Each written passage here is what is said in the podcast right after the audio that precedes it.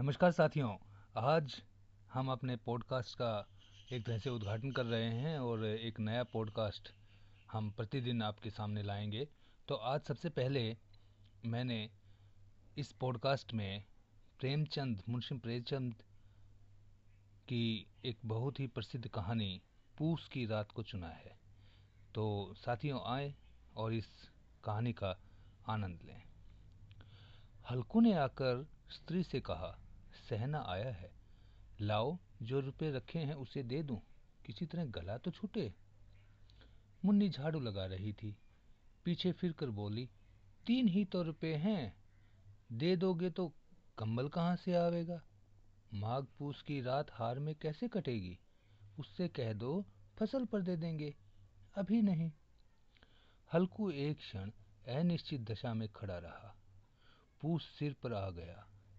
कम्बल ने बिना हार में रात को वह किसी तरह नहीं जा सकता, मगर सहना मानेगा नहीं।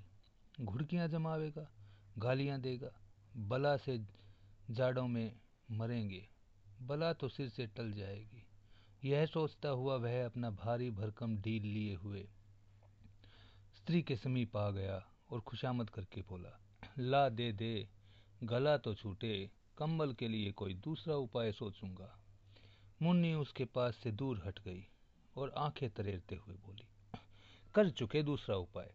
जरा सुनू तो कौन सा उपाय करोगे? कोई खैरात दे देगा कंबल? न जाने कितने बाकी हैं जो किसी तरह चुकने ही नहीं आती। मैं कहती हूँ, तुम क्यों नहीं खेती छोड़ देते? मर मर कर काम करो, उपज हो तो बाकी दे दो। चलो, छुट्टी हुई। बाकी चुकाने के लिए तो हमारा जन्म हुआ है। पेट के लिए मजूरी करो। ऐसी खेती से तो बाज आए, मैं रुपए ना दूँगी ना दूँगी। हल्कू उदास होकर बोला तो क्या गाली खाऊं? मुन्नी ने तड़फ कर कहा, गाली क्यों देगा? क्या उसका राज है? मगर यह कहने के साथ ही उसकी तनी हुई भौएँ ढीली पड़ गई। हल्कू के उस वाक्य में जो कठोर सत्य था, वह मानो एक भीष्म जंतु की तरह उसे घूर रहा था। उसने जाकर आले पर से रुपए निकाले और लाकर हल्कू के हाथ पर रख दिए। फिर बोली, तुम छोड़ दो अब किसे खेती। मजूरी में सुख से एक रोटी तो खाने को मिलेगी। किसी की धौस तो न रहेगी। अच्छी खेती है, मजूरी करके लाओ। वह भी उसी में झोंक दो और उस पर धौस। हल्कू ने रुपए लिए और इस तरह बाहर चला। मानो अपना हृदय निकाल कर देने जा रहा। उसने मजूरी से एक एक पैसा काट कपट कर तीन रुपए कम्बल के लिए जमा किए थे। वह आज निकले जा रहे थे। एक एक पग के साथ उसका मस्तक अपनी दीनता के भार से दबा जा रहा था। पूस की अंधेरी रात आकाश पर तारे भी ठिठरते हुए मालूम होते थे। हल्कू अपने खेत के किनारे ऊख के पत्तों की एक छतरी के नीचे बाँस के कटोले पर अपनी पुरानी गाढ़े की चादर ओढ़े बड़ा काँप रहा था। खाट के नीचे उसका संगी कुत्ता जबरा पेट में मुँह डाले सर्दी से कूकू कर रहा था। दो में से एक को भी नींद न आती थी। हल्कू ने घुटनियों को गर्दन में चिपकाते हुए कहा, क्यों जबरा? जाड़ा लगता है। कहा तो था, घर में पुआल पर लेट रहे तो यहाँ क्या लेने आया था? अब खाओ ठंड, मैं क्या करूँ? जानते थे मैं यहाँ हलवा पूरी खाने आ रहा हूँ। दौड़े दौड़े और आगे आगे चले आए। अब रो, नानी के नाम को। जबरा ने पड़े पड़े दुम हिलाई और अपनी कूकू को दीर्घ बनाता हुआ एक बार जम्हाई लेकर चुप हो गया। उसकी श्वान बुद्धि ने शायद ताड़ लिया। स्वामी को मेरी कुकू से नींद नहीं आ रही है। हल्कू ने हाथ निकालकर जबरा की ठंडी पीठ सहलाते हुए कहा, कल से मत आना मेरे साथ, नहीं तो ठंडे हो जाओगे। यह रांड पछुआ न जाने कहाँ से बर्फ़ लिए आ रही है। उठूं, फिर एक चिलम भरूं। किसी तरह से तो रात कटे।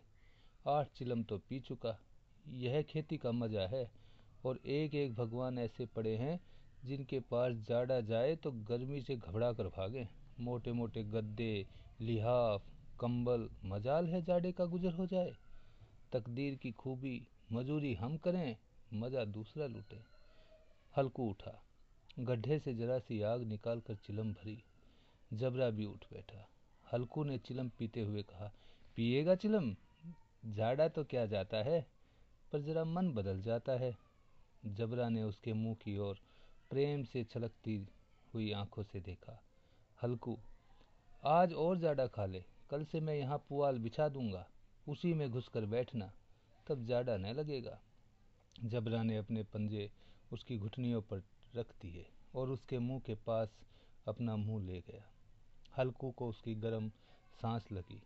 चिलम पीकर हल्कू फिर लेटा और निश्चय करके लेटा कि चाहे कुछ हो, अब की सोऊँगा। पर एक ही क्षण में उसके हृदय में कंपन होने लगा। कभी इस करवट लेटता, कभी उस करवट। पर जाड़ा किसी पिशाच की भांति उसकी छाती को दबाए हुए था। जब किसी तरह से ना रहा गया तो उसने जबरा को धीरे से उठाया। और उसके सिर के थपथपा कर उसे अपनी गोद में सुला लिया।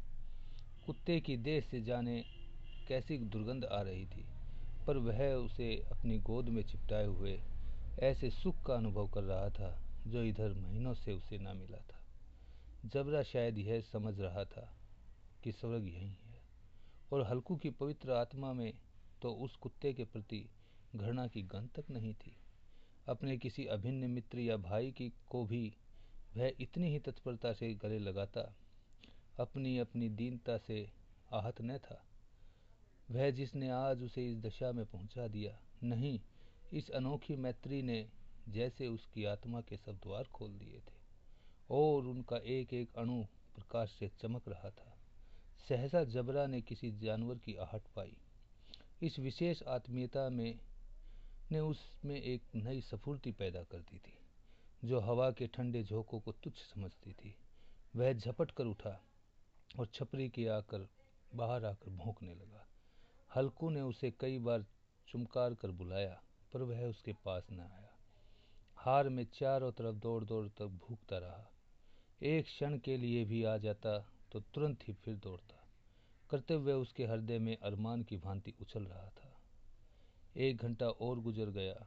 रात के शीत को हवा से धधकना शुरू किया। हल्कू उठ बैठा और दोनों घुटनों को छाती से मिलाकर सिर को उसमें छिपा लिया।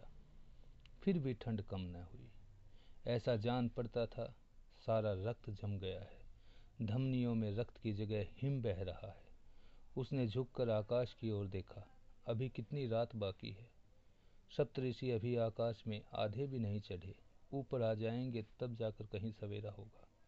अभी पहर से ऊपर रात है। हल्कू के खेत से कोई एक गोली के टप्पे पर आमों का एक बाग था। पतझड़ शुरू हो गई थी। बाग में पत्तियों का ढेर लगा हुआ था। हल्कू ने सोचा, चलकर पत्तियाँ बटोरूं और उन्हें जलाकर खूब तापूं। रात को कोई मुझे पत्तियाँ बटोरते देख, ना समझे कोई भूत है। कौन जाने, कोई जानवर ही छिपा बैठा हो। मगर अब तो बैठे नहीं रहा जाता। उसने पास के अरहर के खेत में जाकर कई पौधे उखाड़ लिए और उनका एक झाड़ू बनाकर हाथ में सुलगता हुआ उपला लिए बगीचे की तरफ़ चला। जबरा ने उसे आते देखा तो पास आ गया, दुम हिलाने लगा। हल्कू ने कहा, अब तो नहीं रहा जाता जबरू। चलो बगीचे में पत्तियाँ बटोर कर तापें। ठाठे हो जाएँगे तो फिर आकर सोएँगे। अभी तो बहुत रात है। जबरा ने कू कू करके सहमति प्रकट की और आगे आगे बगीचे की ओर चला। बगीचे में खूब अंधेरा छाया हुआ था और अंधकार में निर्दय पवन पत्तियों को कुचलता हुआ जा रहा था। वृक्षों से ओस की बूंदें टप टप नीचे टपक रही थी। एकाएक एक झोंका मेहंदी के फूलों की खुशबू लिए हुए आया। हल्कू ने कहा, देख, कैसी अच्छी महक आई रे जबरू। तुम्हारी नाक में भी तो सुगंध आ रही है। जबरा को कहीं ज़मीन पर पड़ी एक हड्डी मिल गई थी। उसे चिंचोड़ रहा था। हल्कू ने आग ज़मीन पर रख दी और पत्तियाँ बटोरने लगा। जरा सी देर में पत्तियों का ढेर लग गया। हाथ ठिठुरे जाते थे, नंगे पाँव गले जाते थे और वह पत्तियों का पहाड़ खड़ा कर रहा था। इसी अलाव में वह ठंड को जलाकर भस्म कर देगा। थोड़ी देर में अलाव जल उठा। उसकी लो ऊपर वाले वृक्ष की पत्तियों को छू छू कर भागने लगी। उस अस्थिर प्रकाश में बगीचे के विशाल वृक्ष ऐसे मालूम होते थे। मानो उस अथाह अंधकार को अपने सिरों पर संभालते हुए हों। अंधकार के उस अनंत सागर में यह प्रकाश एक नौका के समान हिलता, मचलता हुआ जान पड़ता था। हल्कू अलाव के सामने बैठा, आग ताप रहा था। एक क्षण में उसने दोहर उतार कर बगल में दबा ली। दोनों पाँव फैला दिए। मानो ठंड को ललकार रहा हो कि तेरे जी में जो आए सो कर ठंड की असीम शक्ति पर विजय पाकर वह विजय गर्व से हृदय में छिपा नहीं सकता था। उसने जबरा से कहा, क्यों जब्बर? अब ठंड नहीं लग रही है? जब्बर ने कू कू करके मानो कहा, अब क्या ठंड लगती रहेगी? पहले से यह उपाय नहीं सूझा, नहीं तो इतनी ठंड क्यों खाते? जब्बर ने पूछ हिलाई। अच्छा आओ, इस अलाव को कूद कर पार करें। देखें कौन निकल जाता है। अगर जल गए बच्चा तो मैं दवा न करूँगा। जब्बर ने उस अग्नि राशि की ओर कातर नेत्रों से देखा। मुन्नी से कल न कह देना, नहीं तो लड़ाई करेगी। यह कहता हुआ वह उछला और उस अलाव के ऊपर से साफ़ निकल गया। पैरों में जरा लपट लगी, पर यह कोई बात न थी। जबरा आग के इर्द घूमकर उसके पास आ खड़ा हुआ। हल्कू ने कहा, चलो चलो, इसकी सही नहीं। ऊपर से कूद कर आओ। वह फिर कूदा और अलाव के इस पार आ गया। पत्तियाँ जल चुकी थी बगीचे में फिर अंधेरा छा गया था। राख के नीचे कुछ कुछ आग बाकी थी, जो हवा का झोंका आने पर जरा जाग उठती थी, पर एक क्षण में फिर आँखें बंद कर लेती थी। हल्कू ने फिर चादर ओढ़ ली और गर्म राख के पास बैठा हुआ एक गीत गुनगुनाने लगा। उसके बदन में गर्मी आ गई, पर जो जो शीत बढ़ती जा रही थी, उसे आलस से दबाए लेता था। जबरा ज़ोर से भूख कर खेत की ओर भागा। हल्कू को ऐसा मालूम हुआ कि जानवरों का एक झुंड खेत में आया है। शायद नील गायों का झुंड था। उनके कूदने दौड़ने की आवाज़ें साफ़ कान में आ रही थी। फिर ऐसा मालूम हुआ कि खेत में चल रही है। उनके चुबाने की आवाज़ चर चर करने लगी। उसने दिल में कहा, नहीं, जबरा के होते कोई जानवर खेत नहीं आ सकता। नोच ही डाले, मुझे भ्रम हो रहा है। कहाँ, अब तो कुछ सुनाई नहीं देता। मुझे भी कैसा धोखा हुआ। उसने ज़ोर से आवाज़ लगाई, जबरा, ओ जबरा। जबरा भूखता रहा पर उसके पास न आया। फिर खेत के चले जाने की आहट मिली। अब वह अपने को धोखा न दे सका। उसे अपनी जगह से हिलना जहर लग रहा था। कैसा दंदाया हुआ था इस जाड़े पाले में खेत में जाना। जानवरों के पीछे दौड़ना ऐसा ही जान पड़ता। वह अपनी जगह से ना हिला। उसने ज़ोर से आवाज़ लगाई, ह्यो ह्यो, हियो। जबरा फिर भूख उठा। जानवर खेत चल रहे थे, फ़सल तैयार है, कैसी अच्छी खेती थी, पर ये दुष्ट जानवर उसका सर्वनाश किए डालते हैं। हल्कू पक्का इरादा लेकर उठा।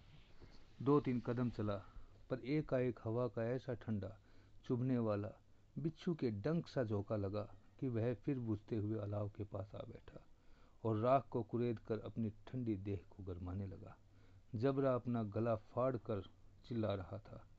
नील गाय खेत का सफाया किए डालती थी और हल्कू गर्म राख के पास शांत बैठा था।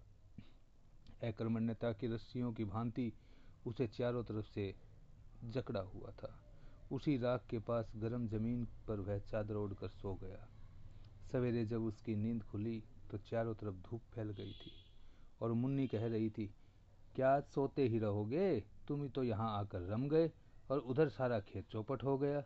हल्कू ने उठकर कहा, क्या तू खेत से होकर आ रही है?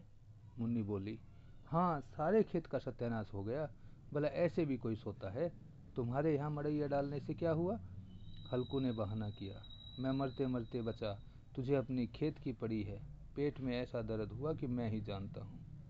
दोनों फिर खेत की डांड पर आए, देखा सारा खेत रौंदा पड़ा हुआ है, और जबड़ा मड़ैया के नीचे चित लेटा है, मानो प्राण ही ना हो। दोनों खेत की दशा देख रहे थे। मुन्नी के दुख पर उदासी छाई थी, पर हल्कू प्रसन्न था। मुन्नी ने चिंतित होकर कहा, अब मजूरी कल के मालगुजारी भरनी पड़ेगी। हल्कू ने प्रसन्न मुख से कहा, रात को ठंड में तो यहाँ सोना ना पड़ेगा।